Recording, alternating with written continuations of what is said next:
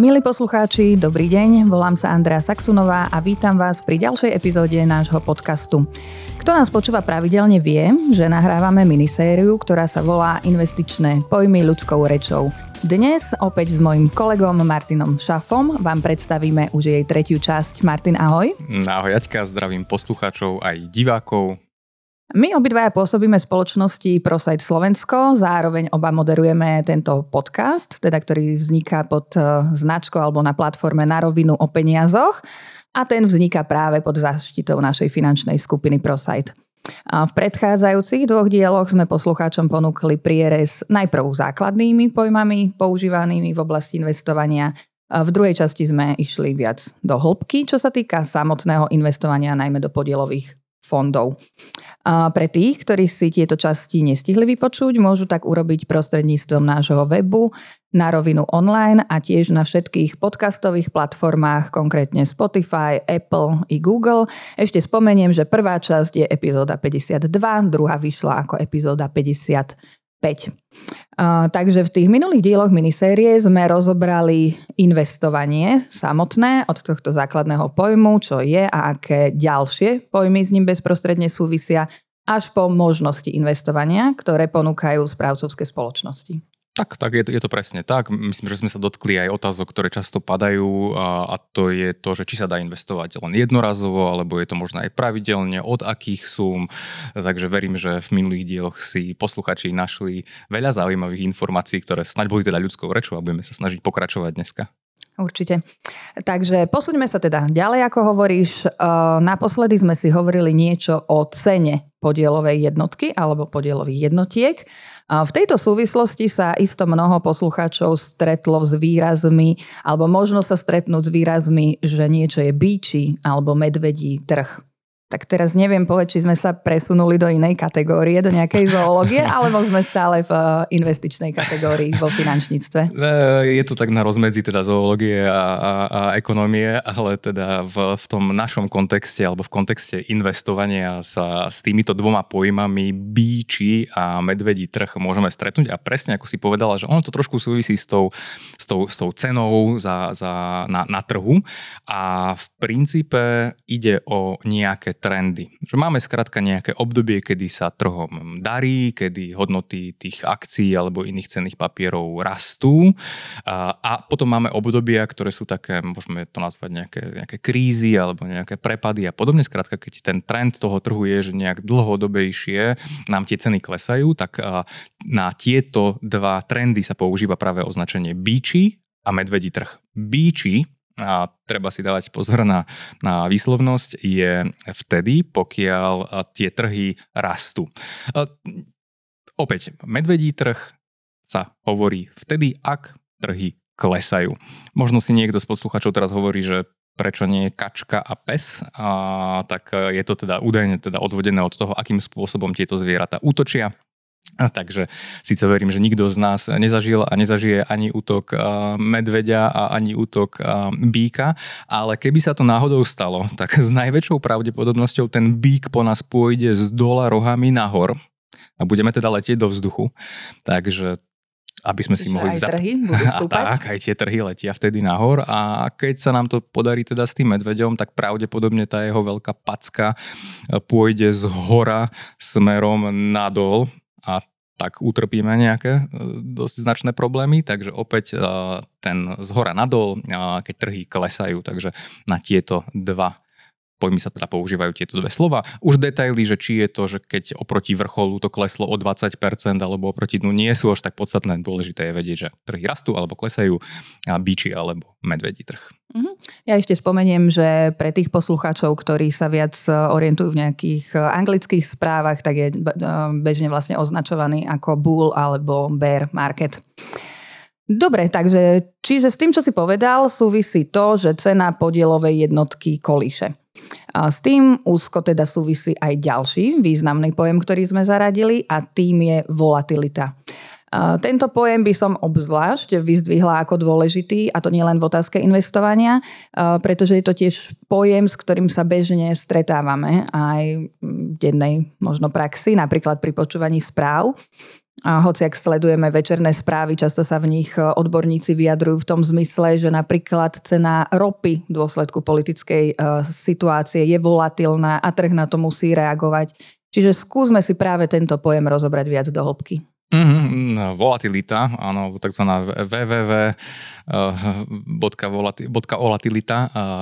Pojem volatilita, presne ako si povedala Aťka, tak ten pojem popisuje nejakú, že vykývanosť alebo menlivosť, mm, možno, že ešte, že nestálosť, to sú také nejaké akože definície asi v slovníku, aké by sme našli a, a pri tých cenných papieroch, pri investovaní a, si to môžeme všimnúť pri tých um, agresívnejších spôsoboch investovania napríklad do akcií, do akciových fondov, podielových akciových fondov, do ETF indexových fondov, ktoré takisto um, sú zamerané na akcie, tak uh, tieto tieto akciové fondy, alebo akcie ako také, vývoj ich hodnoty je proste, on, on nejde, že len stále o trošku hore, alebo len stále do boku.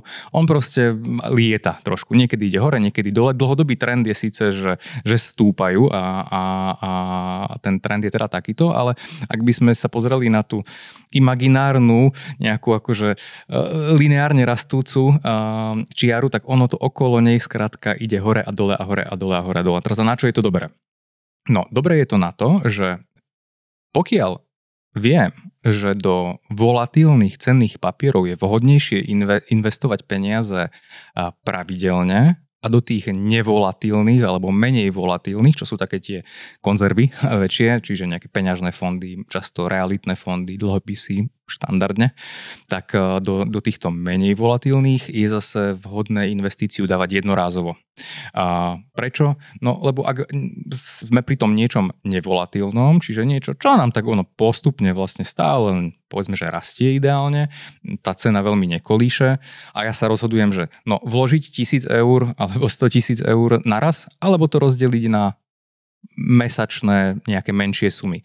Tak ak, ak tá cena stále len rastie, tak v budúcnosti by som kúpil stále ten cenný papier o niečo drahšie, Takže z toho hľadiska je lepšie teda, ak viem, že aha, to je nevolatilné, je to vhodnejšie na jednorazovú investíciu. A presne naopak, ak máme teda tie vykývané najmä akcie, tak tam, keďže v ideálnom svete je najlepšie samozrejme kupovať, keď je to dole a predávať, keď je to hore, tak tí z našich posluchačov, ktorí majú vešteckú gulu, tak tí to určite teda robia. My ostatní, ktorí nevieme ten, čas, ten trh načasovať, tak práve tými, tými pravidelnými investíciami, keďže vieme, že je to volatilné, si nejak priemerujeme nákupnú cenu a, a ak príde kríza, no my nakupujeme aj vtedy, my proste chytíme aj tie lacné cenné papiere v čase krízy a podobne. A takže na to je to dobre vedieť. Aj volatilita, vykývanosť a volatilné radšej pravidelne, nevolatilné, kľudne jednorazové investície. Uh-huh. Čiže to, čo si poslucháči majú zapamätať, je asi, že cenové výkyvy sú normálne v priereze rokov, takmer v každom odvetví. A teda netreba panikáriť ani pri kolísaní ceny podielových e, jednotiek. Lebo v budúcnosti vlastne e, je nádej na vyššie úspory, lebo nakupovali aj v čase krízy lacno. Presne. Tak pre, by som to zhrnula. Pre, presne tak, presne tak. Tá, tá, tá, tá vykývanosť k tomu skrátka patrí a preto častá chyba, ktorá sa robí pri investovaní je, že príde nejaká kríza, aká prišla napríklad pred, pred pandémiou alebo keď prepukla vojna u susedov a podobne a tie trhy na to proste stále nejak zareagujú, čo sa v tom svete deje a tá chyba, ktorá sa deje, že ten človek e, sa bojí, e, že či to nespadne úplne na nulu, obrazne povedané a on vtedy v nejakej tej panike e, vyberie tie peniaze a tú stratu, že zrealizuje.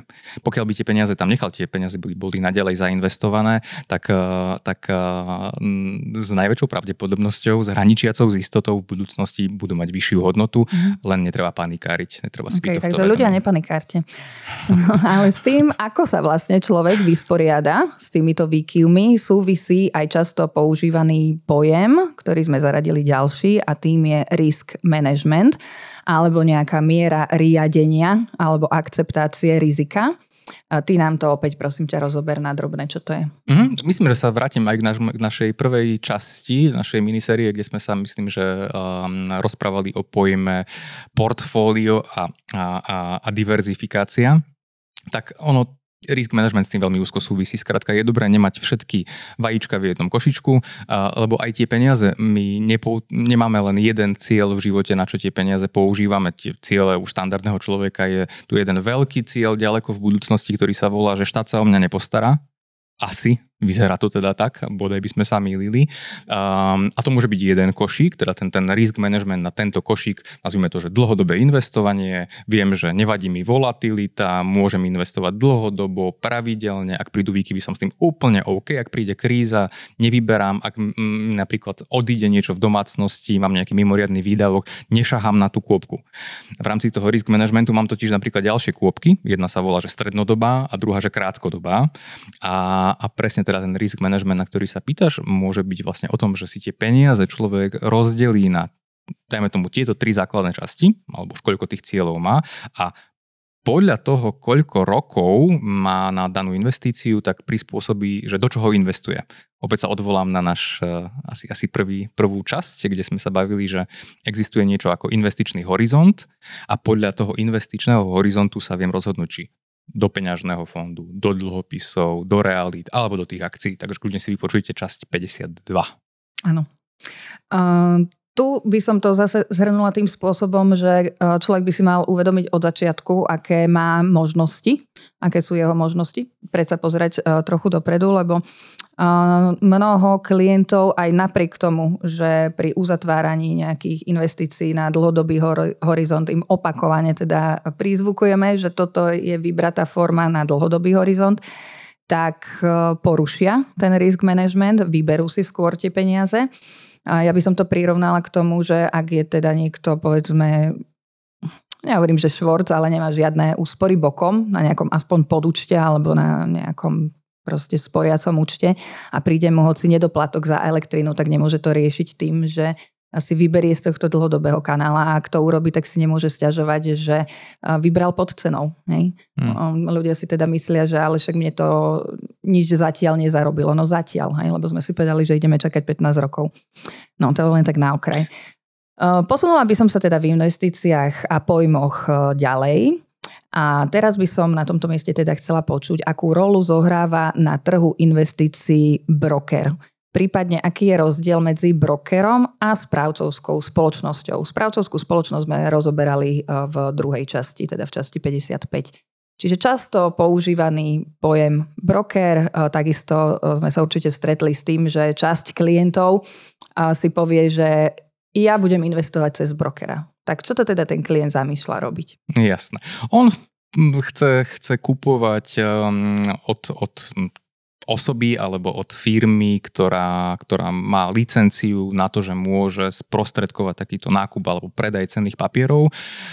Je to vec, ktorá akože, akože existuje, je to v poriadku, len otázka je, že, že pre koho je táto služba možno že vhodná a pre či náhodou pre tú úplnú väčšinu ľudí, ktorá má svoj život, má svoju prácu a nesleduje trhy a neanalizuje investičné príležitosti. A podľa nášho názoru je proste lepšie pre túto väčšinu um, investovať cez obchodníkov s cenými papiermi, podielové fondy, správcovské spoločnosti a, a podobne.